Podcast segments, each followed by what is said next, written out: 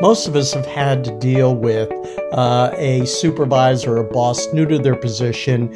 And while their intentions may be good, their judgment and their ability to make good decisions and lead right conversations uh, is not where it needs to be. Uh, on the other side of that is being a new supervisor. And I have so many cringeworthy moments where I come into a new role. I, my intentions are good, but I have a real struggle in accelerating my learning in terms of how to handle different situations. So today, uh, we jump into a very practical idea about how to accelerate the learning of front end supervisors. So come on in, grab a snack, welcome.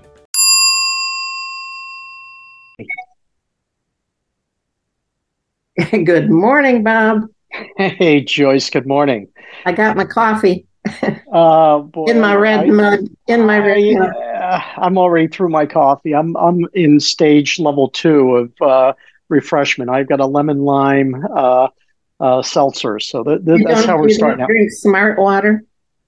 My daughter carries around a smart water bottle, um, and I know it's like wearing a branded jewelry or something. It know. really is, but you know, I, I'll tell you, a good filter in a refrigerator churns out some pretty darn good water, as far as There I'm you go. concerned. It, your your smart water. Well, I'll put it in a smart bottle, and then I'll really be smart. There you go. Oh boy, we we do. It's the holiday season. We do digress. we do digress, and I'm trying not to digress on uh, cryptocurrency. We'll come back to that. Okay. because we could make literally want to make some money let's make some money um yeah we will come back to that so here's let's be concrete today Okay. I began i first of all i read an article on frontline workers and the solution for having happy frontline workers is having good managerial or supervisory skill and um, I think that much of the training for that level of supervision or managing isn't uh, robust. It, it's about, well, I don't know. Sometimes it's not anything. You're just thrown in That's right. And you're given the, well, here's where you go for policy. you know, get out your phone and look it up. And so I started um, a s- group, a supervisory group to develop supervisory judgment. In other words, you grow judgment through the experience of making mistakes. Yes. Oh, for sure. Is there a way to short circuit that? So I had um, it was a group of twelve, and I had started with six supervisors in the group who I knew did good work. And by the way, good supervisors make a, t- a ton of difference on you know turnover. and It's it's just they matter. Yeah. Big time. Yeah. So, uh, and the other six members were brand new to supervisory work. And you know what? It's scary the first time. Oh, without a doubt. I. You know, so I want to I want to dig into this concrete idea that addresses what I think is a huge need. Um, you know, we we said at the outset we're going to have cringeworthy moments, right? and Yeah. when I when I think of the way that I led in a number of positions early in my career, um, and I cringe. I mean, I made so many mistakes. My judgment was off so many times. I don't think I was that bad, but looking back, I'm like, oh gosh, could have I used some kind of support to, to accelerate Yeah. my my Yeah. learning curve? and it'd be very easy to do now um, with a Zoom group from Yeah. from far far flung supervisors. So here was the premise: you have half that are experienced, and you have half that are brand new, and it, the proportions can change.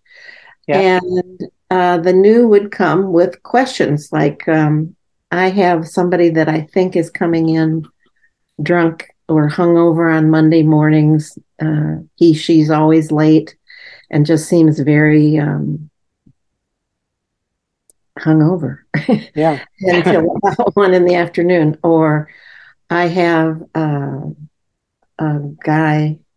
I shouldn't make it to be a guy, but it's often was who smells. Smelling yeah. things were often, whether it was too much perfume or body odor or whatever, uh, there were frequently times when you had to address things like that. And I remember going, "Ooh, is that legal? What can I? Ooh, what do I do?" Um,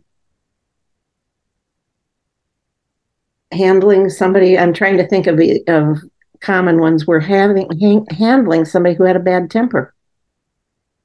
Yeah, I, I mean, I, I think going back to at least my grocery experience, there's so often that I had a particular team, I'll say my stocking crew, yeah. uh, that either ran too late or, you know, didn't do good housekeeping.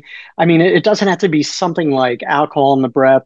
I mean, it can be like, you know, my grocery crew isn't where they need to be. And uh, how do I even go about having conversation to to have that change. Yeah, I remember stocking guys that used to play bowling. oh yeah, and they they hit they hit a customer, you know. So I got hit by a flying cabbage once.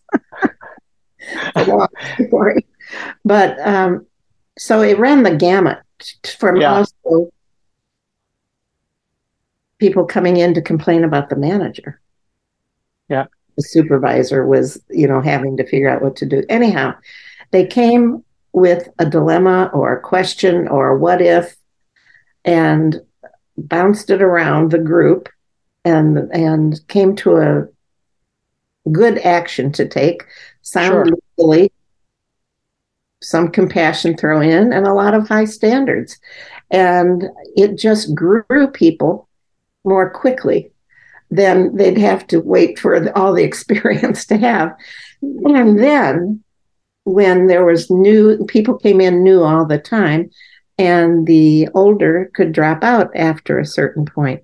And the the problem I had is they didn't drop out. Well, I, am going to give you. I, you're literally right where I was going to ask you the question, and then I'm going to answer it instead. Good. I was going to ask you. So I'm six experienced, uh, seasoned managers. What what's in it for me? And my answer is, uh, I would think over time they would get as much out of the conversations as the new supervisors because you get different perspectives that perhaps, hopefully, will shift your thinking. At the supervisory level, we don't often respect the burden of what they carry they yeah. began to uh, feel their own wisdom as they shared their experience. So it reinforced their own competence, and that's always attractive. So oh, yeah. we had to split them. And it's just like the learning groups, they grew kind of biologically. They would yeah. split into new groups. Yeah. Was and it, it took, go ahead. Was it structured meaning that every new supervisor would the expectation would be that they yes. would become a member of this group. Okay, so it's not yeah. like raising your hand. It's like if you're going to be a leader, a supervisor in this company, here's the process that we do. Yeah. Yeah. Okay, so, so it's mandatory. Yes, and I forgot I had you just took it away from me. Oh, oh, oh. I'll give it back. Here it is. Oh, thank you. Okay. At first, thank you. It did come back. At first, they were facilitated. Yeah. And then they became self managing, but they, I think they worked better facilitated. So it's a perfect yeah. uh, role to give to one of the experienced supervisors. Yeah.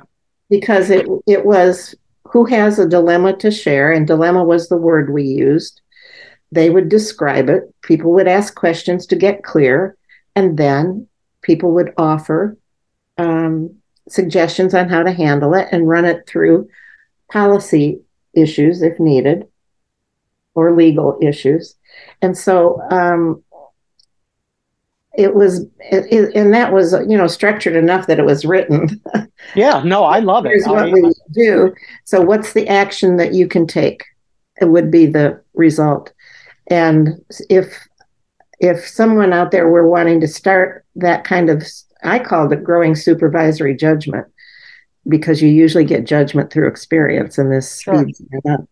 Uh, I, I would suggest having a named facilitator at at the beginning. or or someone in the group. I mean, yeah. Who, would, who's going to manage? Who's going to run the meeting today? Okay, so I'd like to ask a, uh, a couple questions of you. Mm-hmm. Um, how often and for how long uh, did this group meet? Once a month. Okay, so once a month. Yeah, so it wasn't overly, you know, like taking them away, and yeah. they could, and they could have primarily it started at corporate. Yeah, and I don't remember how it or if it transferred into the stores. Okay, to, tell okay. the truth, but the which, model, quite honestly, I would argue is where it's needed most. Yeah. Um, how about so I'm hearing once a month, perhaps an hour, 90 minutes, probably 90, no more. 90 group groups of 12. Okay. some experienced, some not. Yeah. Definitely facilitated, but not necessarily by a skilled facilitator because there was a structure in place. And also, I found that whenever I needed facilitators at whatever level in the organization, there were people who could do it. It's sure. not you know, you don't need a PhD. You need um, to be a gracious host. Yeah. Well, it amazes me how you have uh, someone who runs a store, which is essentially like a, a pretty large, uh, you know, independent yes, business. Yes. And not to have that as you know hey we'd like you to be a greeter to be someone who's the host of this table. Uh, yeah. i get it. So it doesn't have to be a trained hr od facilitator. Here's a question. It it worked uh, at hannaford. Uh, my question is if i'm a smaller company and let's say i have a manufacturing plant yep. and and so i have you know i'm going to make this up i have 12 um, what I call line supervisors. Typically, that's right. what they call them. And then I have a second cut of shift supervisor. Um, how would it work in a smaller organization? Uh, what do you think? Better. I, I think it could, but would, it, would it be would it would it be if you had nine uh, frontline supervisors that they would then become that group that meets monthly? Yeah, why not? Yeah. Okay. So it doesn't rotate because it's a finite number. Right. Okay. It's it's um, supervisory support group if you want to take it into like social services model. But you know, um, wouldn't they be meeting anyway? But they'd be meeting with their boss, right? It, it, would, and that's where I was going. I mean, it would be they may have other meetings to talk about, you know, either yeah. technical issues or timing, scheduling, but this would be purely for growing their judgment as a supervisor. Yes, and if you've okay. got the money to send them out and train them, God bless you. But my training budget was always tight, so I was always trying, you know, and even it's uh, 90 minutes a month is not much no. And it can be done, as you say, virtually. It can be done over the phone. And it protects uh, you legally. It makes you a, a retention higher. I, I, you know what? I, you, probably when I see is the the, the biggest benefit. Um, I, I had a supervisor, uh, and I'll just use first name Dwayne. Uh, seasoned fellow been around forever and uh, was considered a, a, a good performer. Often, when he came to me with an HR a question, he would preface it by saying, I, I know the operations answer to this question, yes. yeah. but I want to find out what the HR uh, answer yeah. to this question. Yeah. And and you know, I challenge them to say, "Well, Dwayne, they should literally be the same because we're one company. Yeah. We have one way." so, so it kind of takes the HR. I see the HR person can still be a lifeline. Hey, we're stumped, but yeah. it kind of it it puts the responsibility on that supervisory team uh, to literally lean into their judgment and wisdom with one another to come to a, a decision and as opposed closest, to yes yes yes yes. And they're closest to the work. And you and i both know that there are extreme crazy examples of outrageous behavior that need hr brought in immediately to solve. Yeah. Can i i think we're i think this was a great conversation. Um, can we do a shameless plug before we say goodbye? I don't know. I don't know what you're going to say. No, I wouldn't say we can do a shameless plug. I would say we are here if you want more information about how to start one and more guidance to start a supervisory judgment. See, you don't like that word judgment. Well, no, I love it. I, I, no, I okay, so so wisdom, so, a supervisory wisdom group. Yeah, so you say tomato, I say tomato. That seemed like a shameless plug, and, and but sincerely put. So we want to be there for you. Uh, our time is done here. Oh, don't word it that way. I won't. I won't. Get busy living or get busy dying. oh my God. We go off. God bless oh. you. Bye. Bye bye. You know, Joyce and I have been doing this podcast long enough that certain themes uh, emerge again and again. And the one that I think is most prevalent is the importance of frontline workers. We've learned it in the pandemic, but they've always been the backbone of the organization. They're the ones that deliver the goods and services and really determine the quality of a customer's experience. So, having a supervisor who create a great work environment and create a condition where people can do their best is so critical. And that's the importance of today's conversation. So we're glad you showed up. We know you're busy with the holidays. And until next week, be well and be safe.